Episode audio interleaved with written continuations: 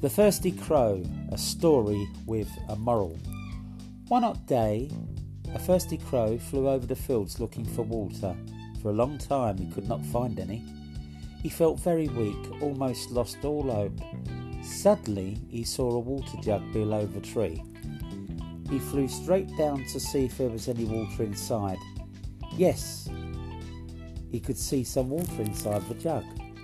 The crow tried to push his head into the jug, but sadly he found that the neck of the jug was too narrow.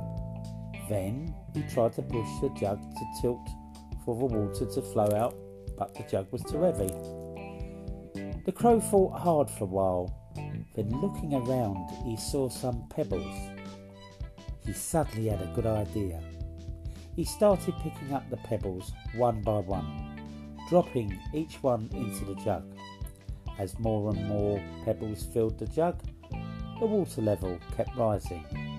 Soon it was high enough for the crow to drink. His plan had worked. The moral of the story, my friends, is think and work hard. You may find a solution to any problem.